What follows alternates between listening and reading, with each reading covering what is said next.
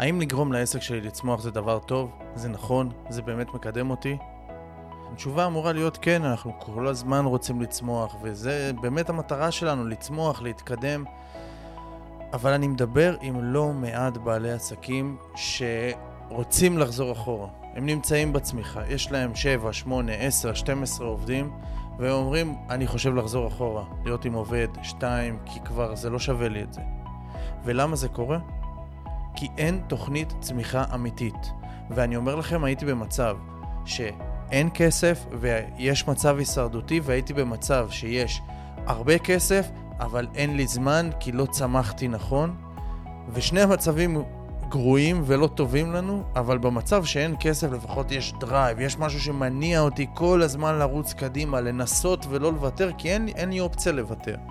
במצב השני, שגדלתי וצמחתי ולא עשיתי את זה בצורה נכונה ולא הייתה לי תוכנית צמיחה אמיתית, המצב השני הופך אותנו לאנשים מתים. אנשים מתים מהלכים כי לא בא לנו לעשות כלום, לא בא לנו לגייס לקוחות ועדיין נכנסים לקוחות, כי גם שם אנחנו איפשהו במצב הישרדותי ואנחנו גדלים ואין לנו זמן, ואין לנו זמן לראות את הקרובים שלנו ואין לנו זמן להשקיע באמת בעצמנו וכל מה שיש לנו זה איזושהי שגרה, איזושהי שגרה שוחקת שבאמת לא לוקחת אותנו לשום מקום ואנחנו מרגישים שאנחנו מבזבזים את הזמן וזה כואב. אז כל מי שנמצא כרגע במצב שהוא עדיין לא שם ורק מנסה להגדיל את העסק שלו ולצמוח ורק שיהיה לי יותר כסף, תדעו שבלי תוכנית צמיחה אתם תישאבו לשלב הבא, שזה השלב של הצמיחה הלא נכונה, ויהיה לכם אפילו הרבה יותר קשה ממה שאתם מרגישים עכשיו, ומי ששם כבר, אז הפרק הזה הוא בשבילכם. הפרק הזה בשביל אלה שרוצים לצמוח ובאלה שכבר צמחו ועשו את זה בצורה לא נכונה. הפרק הזה ייתן לכם באמת את השלבים ואת הדרך לצמוח בצורה נכונה, שבאמת נוכל להתמודד ולהכיל את כל הדבר הזה ולצמוח בצורה טבעית ולצמוח וליהנות בדרך מהדבר הזה. אז פתיח קצר ואנחנו מתחילים. ברוכים הבאים לפודקאסט 101% שבו נחקור ונגלה מהו האחוז אחד יותר ביום, שאם נעשה אותו התוצאות לטווח הארוך יהיו בלתי רגילות. בכל פרק נדבר ונלמד על השיטות שלי ושל האנשים המצליחים בתחומם להשיג תוצאות יוצאות דופן מעשייה מתמדת ובלתי מתפשרת.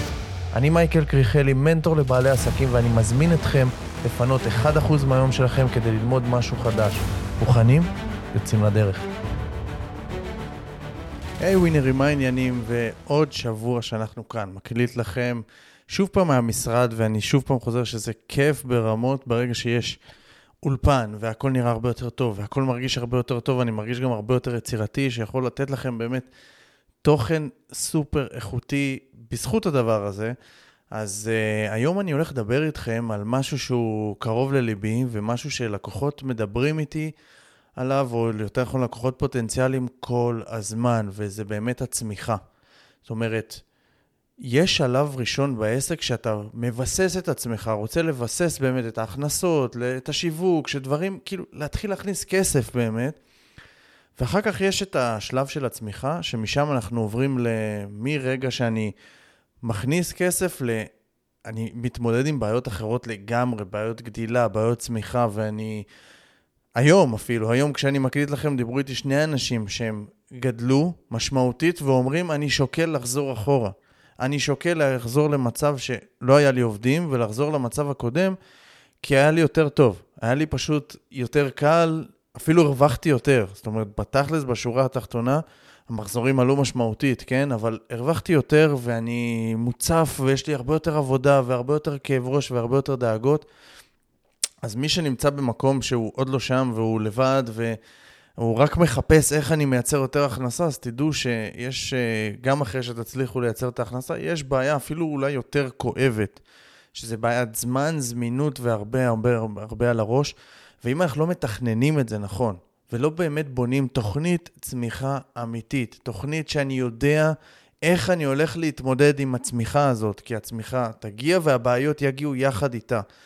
איך אני הולך להתמודד עם הדבר הזה, ואני אומר שזה, צריך לעשות את זה עוד לפני שהגענו לשם. כי יש איזשהו מצב בעסק, שכשאנחנו מגיעים אליו, קשה מאוד לזוז ממנו. זאת אומרת, אנחנו מתחילים את העסק, הכל מתגלגל, מתחילים למכור, יש עלייה, אנחנו שמחים, מבסוטים, חוגגים ניצחונות, הכל כיף, הכל כזה fun, יש, הכל עובד לי. ואז פתאום אנחנו מתחילים להרגיש, רגע, רגע, רגע, רגע, יש לי יותר מדי לקוחות, רגע, איך אני מתמודד עם כל הדבר הזה, בוא נגייס עובד, בוא נגייס את זה, בוא נעשה את זה.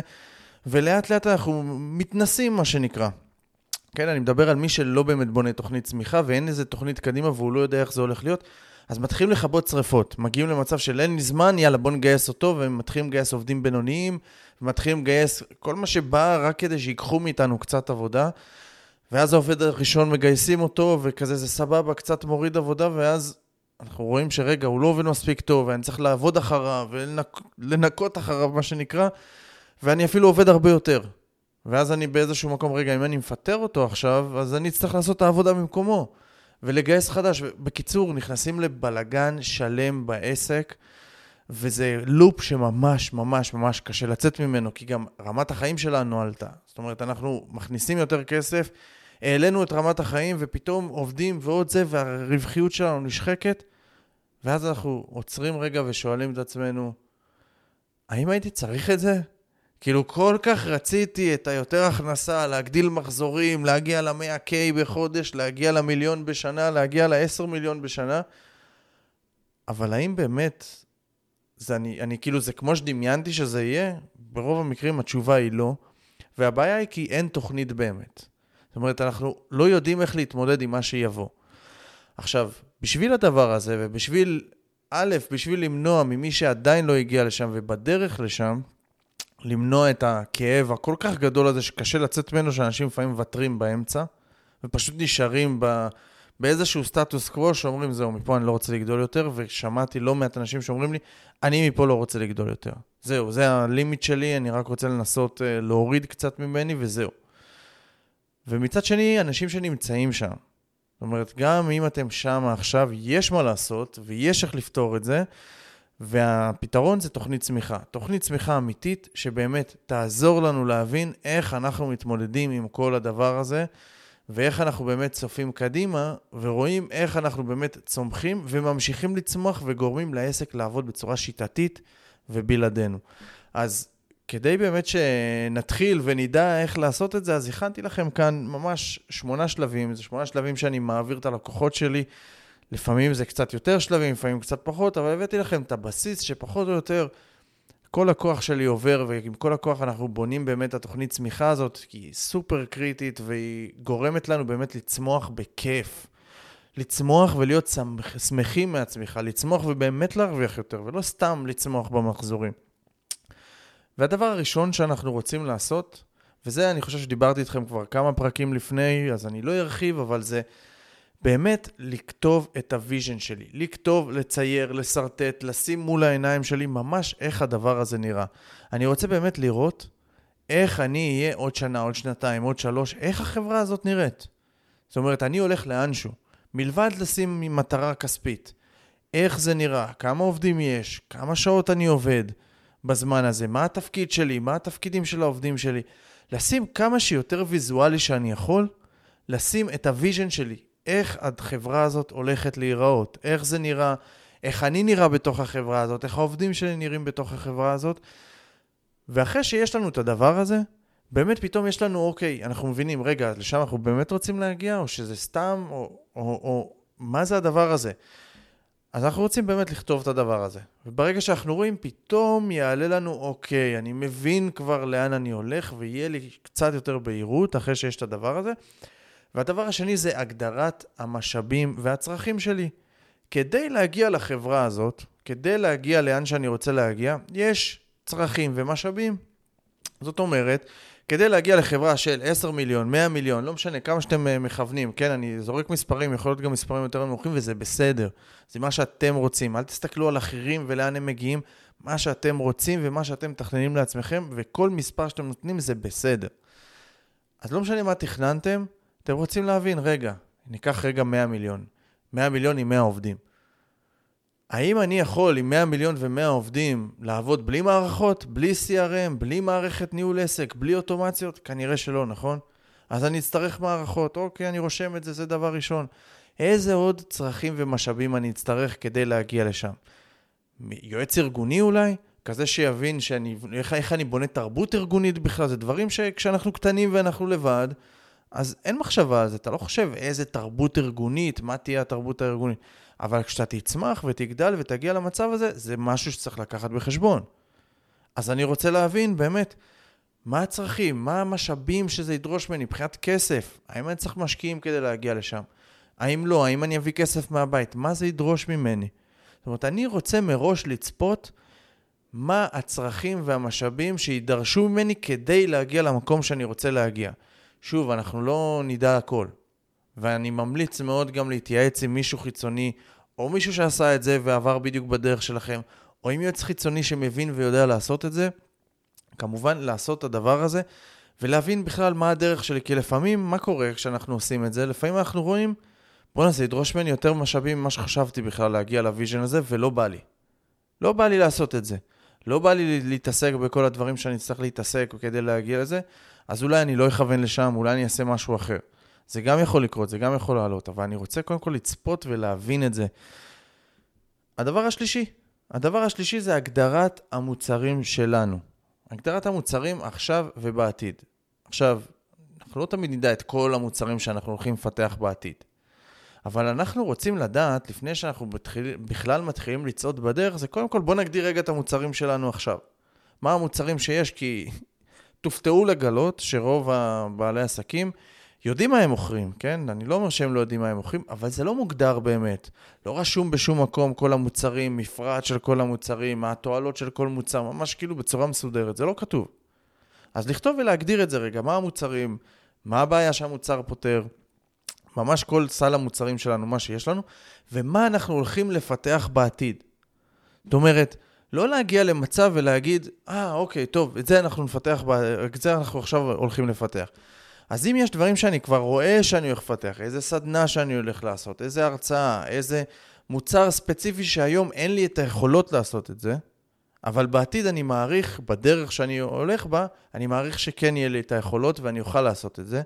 אז אני רוצה להגדיר את המוצרים האלה. כמה שיותר ברור, כמה שיותר זה, שאני אדע גם לצפות ולהגיד, כי כשאנחנו בונים תוכנית צמיחה, אנחנו רוצים לשים תאריכים לכל דבר. זאת אומרת, אני מניח עכשיו במרץ, אני מתכנן שבאוגוסט המוצר הזה והזה יצאו. אז אני רוצה לתכנן את זה כבר מראש, זה חלק מתוכנית הצמיחה, ולמה? כי אם אני אדע שבאוגוסט הולך לצאת מוצר כזה וכזה, אז אני יודע שאני צריך להכין, לבנות, לא משנה, לעשות גרפיקות, אם זה מוצר פיזי, אני צריך לייצר את המוצר, אז זאת אומרת שאני יודע מה אני צריך לעשות כל התהליך בדרך, ויהיה לי מספיק זמן בשביל זה. ומצד שני גם, יש משאבים שזה ידרוש ממני, האם אני צריך עובד ספציפי לזה, האם אני צריך, מה אני צריך כדי שהתפעול של המוצר יצא לפועל. אז אני רוצה לתכנן את זה מראש, אם אני לא מתכנן את זה, אז מה עשיתי פה? איפה, איפה התוכנית צמיחה? פתאום זה יגיע, ואז נגיד, אה, רגע, צריך עובד בשביל זה? אה, רגע, צריך עוד כסף להוציא על זה? לא, אני רוצה לדעת את זה מראש. כמובן, כן, שיש פה גמישות, וכמובן שפתאום, תוך כדי הדרך, עם הדיבור שלכם עם הלקוחות, עם השיחות מכירה שלכם, אתם תעלו על ההזדמנויות ותגידו, רגע, יש לי פה הזדמנות, בואו נייצר את המוצר הזה והזה, וזה בסדר. אבל כשאנחנו בונים תוכנית צמיחה, אנחנו רוצים לנסות לצפות ככל הניתן כמה שיותר ולנסות לדייק כמה שיותר.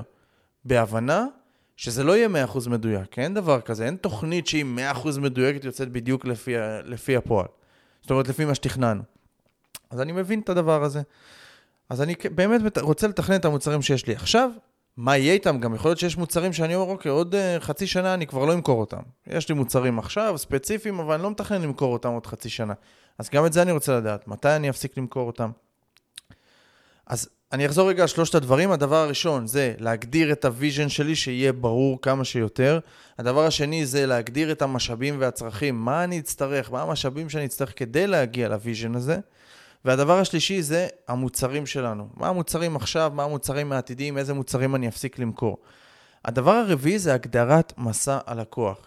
זאת אומרת, כשלקוח מגיע אליי, מה הוא עובר, מה התהליך שהוא עובר, איך הוא עובר ממוצר א', זאת אומרת, נכנס ליד, אחר כך, מה קורה בשלב הבא, מה קורה בשלב אחרי זה, הוא סגר איתי עסקה מסוימת, איך הוא ממשיך לעסקה הבאה, ואיך הוא ממשיך לעסקה הבאה, ומה אני עושה איתו ברגע שסיימתי לתת לו שירות. איך אני גורם לו להביא ממליצים, איך אני גורם לו להביא את כל הדבר הזה, וזה מייצר צמיחה ברמת הכסף, כן? ברגע שיש לי מסע לקוח נכון ואני מבין איך להעביר את הלקוח את המסע הנכון שלו, זה מייצר לי צמיחה ברמת הכסף. עכשיו, המסע לקוח הזה הוא, הוא חשוב, כי יש הרבה ליקויים בדרך, ובכל שלב במסע הלקוח יש גם הרבה הזדמנויות. זאת אומרת, כשאני בדרך כלל מאפיין מסע לקוח של לקוח שלי, מסע לקוח של לקוח, אז אני רואה תמיד הרבה הזדמנויות שאם אנחנו נוסיף משהו במסע, יקרה הדבר הבא והבא, ויהיה באמת יותר צמיחה. ואם אנחנו נוריד משהו מהמסע, אז ברגע שאנחנו שמים את זה ברמה ויזואלית ממש, מול העיניים שלנו, מה הלקוח עובר מההתחלה ועד הסוף, כשאני רואה מסע לקוח נכון, לקוח שהגיע, זאת אומרת, הוא נחשף אלינו, זה השלב הראשון, והשלב האחרון זה הוא הביא את החברים שלו. בסדר? הוא המליץ עלינו. זה מבחינתי השלב האחרון. זאת אומרת, אם אני מצליח לגרום למצב שמשלב החשיפה עד הסוף שזה שלב שהוא עבר אצלי, רכש מוצרים, רכש מה שרציתי וגם המליץ בסוף, זה מסע לקוח שלם. בסדר? אז אני רוצה להבין מה המסע לקוח, לכתוב ולהגדיר אותו. וכמובן שאם המוצרים שיהיו, הרי תכננו איזה מוצרים הולכים להיות, אז גם מסע הלקוח ישתנה. אני רוצה גם להבין מה ישתנה במסע הלקוח ואיך זה ישנה לי את התהליכים בעסק. בסדר? כי אם המסע לקוח ישתנה, התהליכים בעסק ישתנו, יכול להיות שהצרכים של העובדים ישתנו, ועוד כל מיני דברים שזה יכול להשפיע עליהם. אז אני רוצה להבין ולצפות את זה. למי שזה נשמע קצת, אני רגע רוצה לעשות עצירה ולהגיד, למי שזה נשמע קצת מורכב, אז ההמלצה שלי היא כזאת. אין לי דרך לפשט לכם את זה באמת, כי צריך פה גם ניסיון כדי לעשות את זה, בגלל זה אני גם ממליץ לעשות את זה עם יועץ חיצוני. אבל אם אתם רוצים בכל זאת לעשות את זה לבד, פשוט תתחילו. פשוט תרשמו לפי מה שנראה לכם באותו רגע. פשוט תרשמו, תורידו לדף, תורידו את הדבר הזה, זו ההמלצה שלי. דבר דבר, קחו שלב שלב, תפרקו, תעשו לפי מה שאתם חושבים שנכון, אבל פשוט תעשו את זה. זה יפתח לכם את העולם, זה ירחיב אתכם קצת, זה ירחיב את הידע שלכם. אתם יכולים גם לקרוא ולהמשיך לקרוא על זה, ואני גם כל הזמן מפרסם תכנים יותר ספציפיים ויותר בפנים, כי כרגע אני מדבר איתכם על תוכנית הצמיחה בגדול, אבל כן, אפשר לעשות את זה, בסדר? הדבר הרביעי, סליחה, הדבר החמישי, זה תחזית עסקית. אז על תחזית עסקית אני מדבר הרבה, הרבה יועצים מדברים, וזה באמת, באמת, באמת חשוב, כמו שאומרים. זה לא קלישה, זה לא כאילו, וואי, זה חשוב תחזית עסקית וזה... זה לא משהו שאנחנו רוצים לוותר עליו, בשום צורה. כי תחזית עסקית נותנת לנו באמת את הוודאות שאנחנו מבינים לאן אנחנו הולכים ברמת הכסף, האם בכלל כלכלי לנו, כל... האם בכלל כלכלי לנו ללכת בדרך הזאת? כי לפעמים אני רואה מצבים שאוקיי, אנשים תכננו איזושהי תוכנית, ואז ברמת הכסף זה לא מסתדר. המספרים לא עושים שכל, המספרים כאילו, אין פה רווח מספיק, לא שווה בכלל להוציא את התוכנית הזאת לפועל. אז תחזית עסקית זה מאוד מאוד חשוב, אבל יש פה רגע... יש פה שנייה, אני רוצה להיכנס קצת יותר לעומק בעניין של תחזית עסקית. תחזית עסקית אמיתית מבחינתי זה תחזית שמאחוריה זה לא רק מספרים, כי האקסל סופג הכל, אפשר לרשום מה שאתם רוצים באקסל. אבל אני רוצה שתראו לעצמכם איך אתם הולכים להשיג את הדבר הזה שאתם רושמים שם. זאת אומרת, אם אתם רושמים עכשיו הכנסה של מיליון שקל בעוד שלושה חודשים, והיום אתם על מאה אלף, אוקיי, אז המיליון שקל האלה, איך זה הולך לקרות? איך זה מתפרק ברמת המוצרים? מה צריך לקרות ברמת השיווק כדי שיהיה פתאום את הקפיצה הגדולה הזאת? כמה תקציב אתם צריכים להוציא? מה קורה אם זה לא יצליח בתקציב? איך אתם בכל זאת תעשו? זאת אומרת, אני לא שם אף פעם יד שאין לי מאחוריו את הסיבה המדויקת למה, זה, למה, איך, למה ואיך אני הולך להשיג את זה. נותן דוגמה.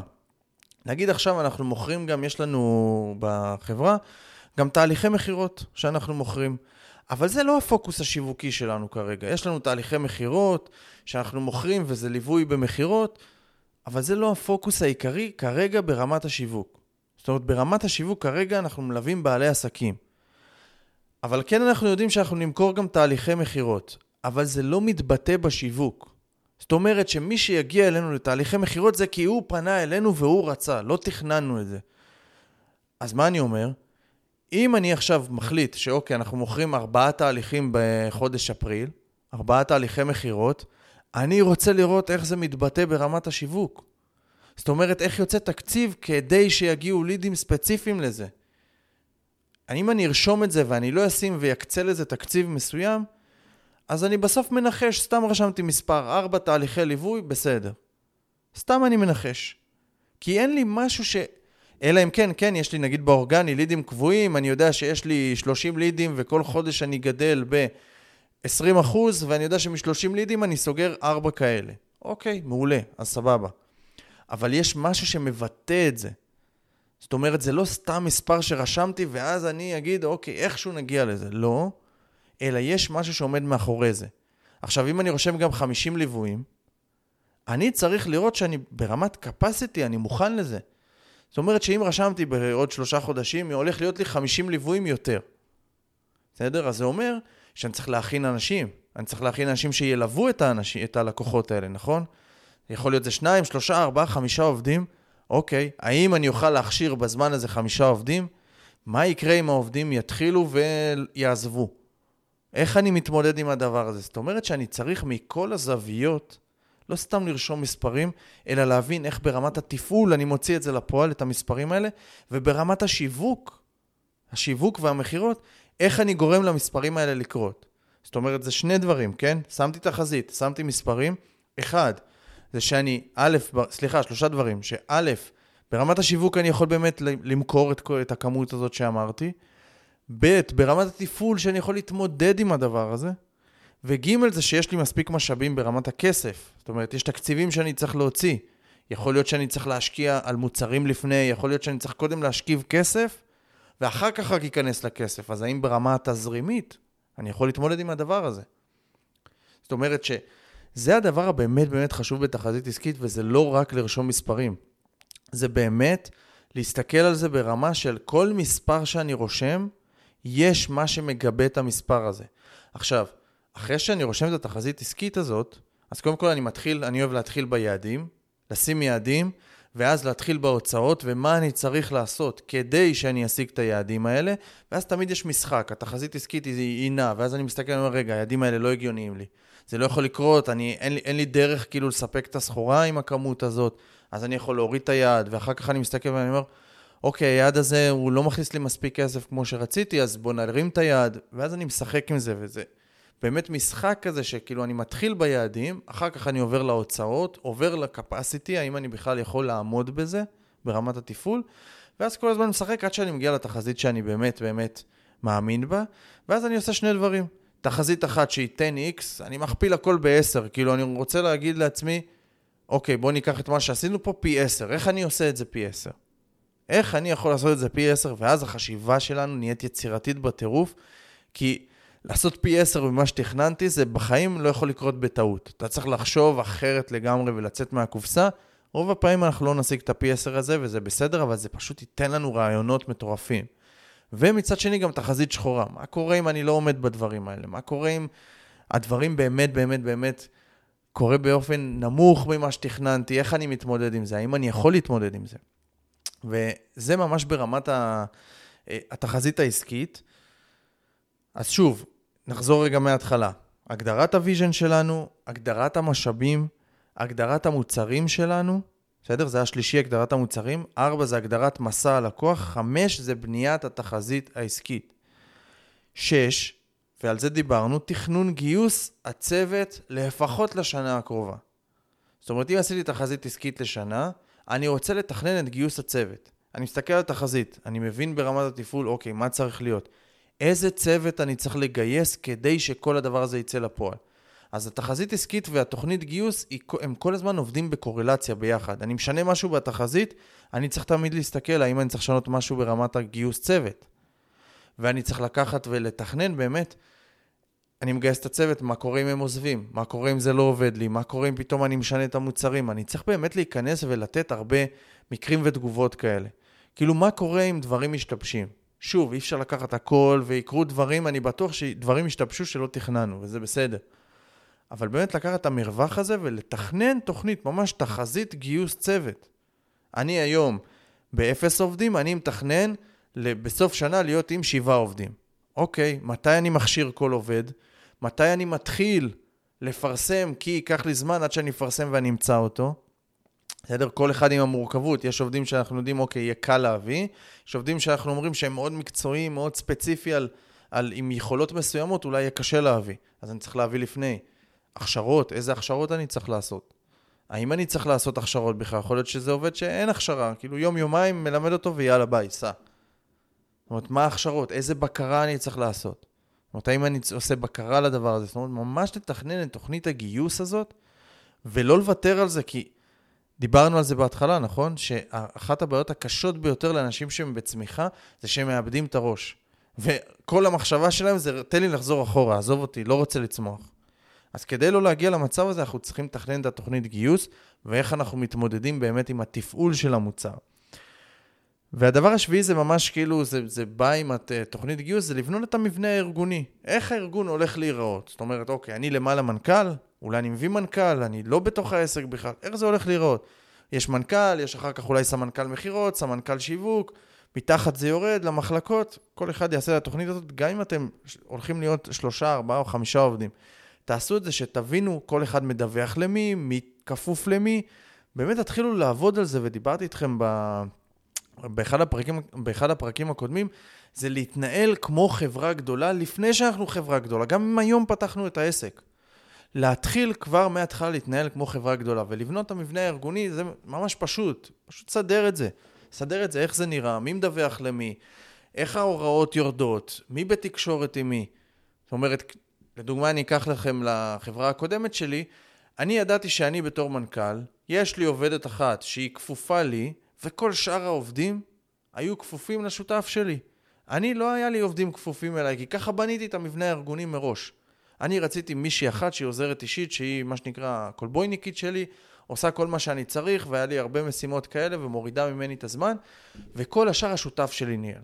כל שאר העובדים השותף ניהל, הוא עבד איתם ביום-יום, וגם שם היה מנהל, מנהלי מחלקות, ואת האנשים תחתיהם, שהשותף שלי לא היה מדבר עם האנשים למטה. כמובן, כן, אם אנחנו, אנחנו פה בפרק של ניהול ואיך מנהלים נכון, ולתת אפשרות באמת לכל עובד, גם אם ברמה התחתונה ביותר, כן לתת דלת פתוחה, וכן לעבוד איתנו, וכן להיות בתקשורת, בזה אני כן מאוד מאמין. אבל בגדול שיהיה מבנה ארגוני מאוד מאוד מסודר. והדבר השמיני והאחרון, וכשאני אומר האחרון יש פה עוד שלבים, כן? אבל אני זיקקתי שלבים שמתאימים לרוב בעלי העסקים, כי יש עוד שלבים שבתוכנית הצמיחה אנחנו נכנסים, תלוי עסק, תלוי מצב, איפה הוא נמצא, אם זה גדילה ממחזור של מיליון ל-10 מיליון זה תוכנית צמיחה אחת, ממחזור של 10 מיליון ל-100 מיליון זה תוכנית צמיחה קצת שונה. אבל זה באמת פחות או יותר מה ש...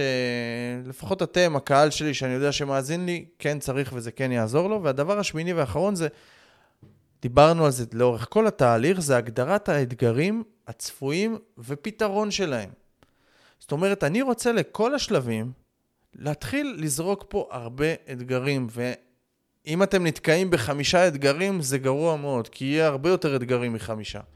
בסדר? 20, 30, 40 אתגרים, תזרקו את זה למחברת, ועכשיו, עוד לפני שהתחלתם, עוד לפני שיצאתם לדרך, עכשיו תתחילו באמת לפתור את האתגרים האלה. עכשיו תתחילו לראות איך אני פותר את האתגרים האלה שיעלו. זאת אומרת, יעלו אתגרים, נגיד, הכשרתי עובד חודשיים, אחרי חודשיים הוא החליט לעזוב. באסה, נכון? איך אני עושה? איך אני ממקסם את זה? כי אני לא יכול למנוע את זה ב-100%. יכול להיות שמישהו לא רוצה לעבוד איתי, זה בסדר, זה נורמלי. אז איך אני לפחות מההכשרה הזאת שבניתי איתו, איך אני ממקסם את זה?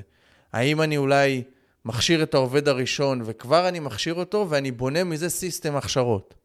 זאת אומרת, שיהיה לי סיסטם לעובדים הבאים באותו תפקיד, אז לפחות, גם אם העובד הראשון עשה את זה, אז את העובד השני יהיה לי הרבה יותר קל והרבה יותר מהיר להכשיר. זאת אומרת, איך אני פותר את הדברים האלה? אולי אני מגייס שני עובדים מראש. שני עובדים לתפקיד שהוא סופר קריטי מבחינתי, שאני אומר, אם אחד עוזב, אז יש לי את השני. מראש אני אגייס אותם שניים. כל אחד עם הפתרונות שלו, כן? אבל תשבו עם עצמכם, תעלו אתגרים ויעלו לכם הרבה אתגרים. שאתגרים שיעלו בדרך בשנה, שנתיים, שלוש הקרובים. שלוש שנים זה קשה לעשות את זה וקשה לצפות את זה, אז תתחילו אפילו בשנה. אבל מה יעלה לכם? מה האתגרים? איך אתם הולכים לפתור אותם ותכתבו את זה. אתם תראו ש... אחרי שהאתגר הזה יעלה, והוא יעלה כנראה, אם צפיתם אותו, כנראה שהוא יעלה, אתם תראו שאתם, הוא יעלה בפניכם ואתם תחזרו למחברת שלכם, או לגוגל דוקס שלכם שכתבתם את זה, ופתאום אתם תראו שכבר פתרתם את זה. אוקיי, אתם יודעים מה לעשות עם זה.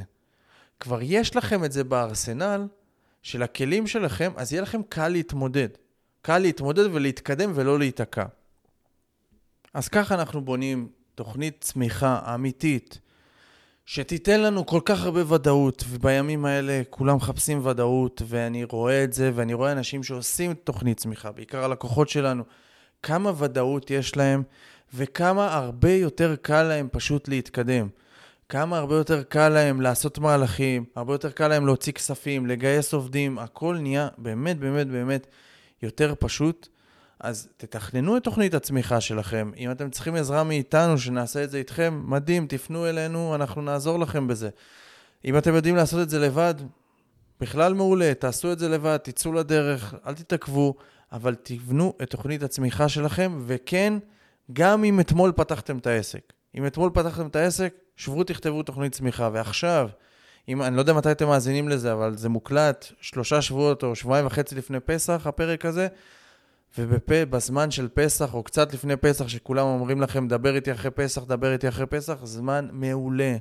לשבת ולתכנן את תוכנית הצמיחה שלכם, להיכנס טיפה לעסק, לעבוד מלמעלה, לראות את הגבוה, להיות באמת מנכ"לים ולא עובדים ולא טכנאים ולא האנשים המתפעלים האלה. כי מהתפעול לא באמת, אנחנו נפתח, לא באמת אנחנו יכולים לפתח את העסק. אסטרטגיה ולהסתכל מלמעלה, זה באמת עושה לנו את הקפיצה. כמובן שאת התוכנית צריך להוציא לפועל, אם לא נוציא את לפועל, לא שווה שום דבר. אבל בלי התוכנית, אנחנו נשאב ללופ הזה שכל הזמן אנחנו נשאבים אליו, אז uh, בקשה ממני אליכם, אם עדיין לא עשיתם, תבנו לכם תוכנית צמיחה.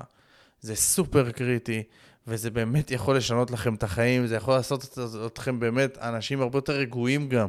כי אתם יודעים מה יקרה, אתם יודעים איך להתמודד עם הדברים, אז צאו לזה, אוהב אתכם המון, נותן לכם את כל התוכן הזה באהבה, כמו שהבטחתי. לפני שני פרקים, אני חושב, אני, אני מוציא הרבה תוכן מבפנים, מהתהליכים בפנים, לא גובה על זה כסף, לא מחייב. תוכן, אני רוצה לתת לכם את הכל, את הכי טוב שלי וכמה שאני יכול, ובחינם, כדי שתעשו ותלמדו, ואם אתם לא יכולים לקחת יועצים, מדהים, לפחות את זה תוכלו לעשות ותיישמו את זה. ואתם תראו כבר את השינוי בעסק שלכם וגם בחיים שלכם. אוהב אתכם המון, יאללה, נתראה בפרק הבא.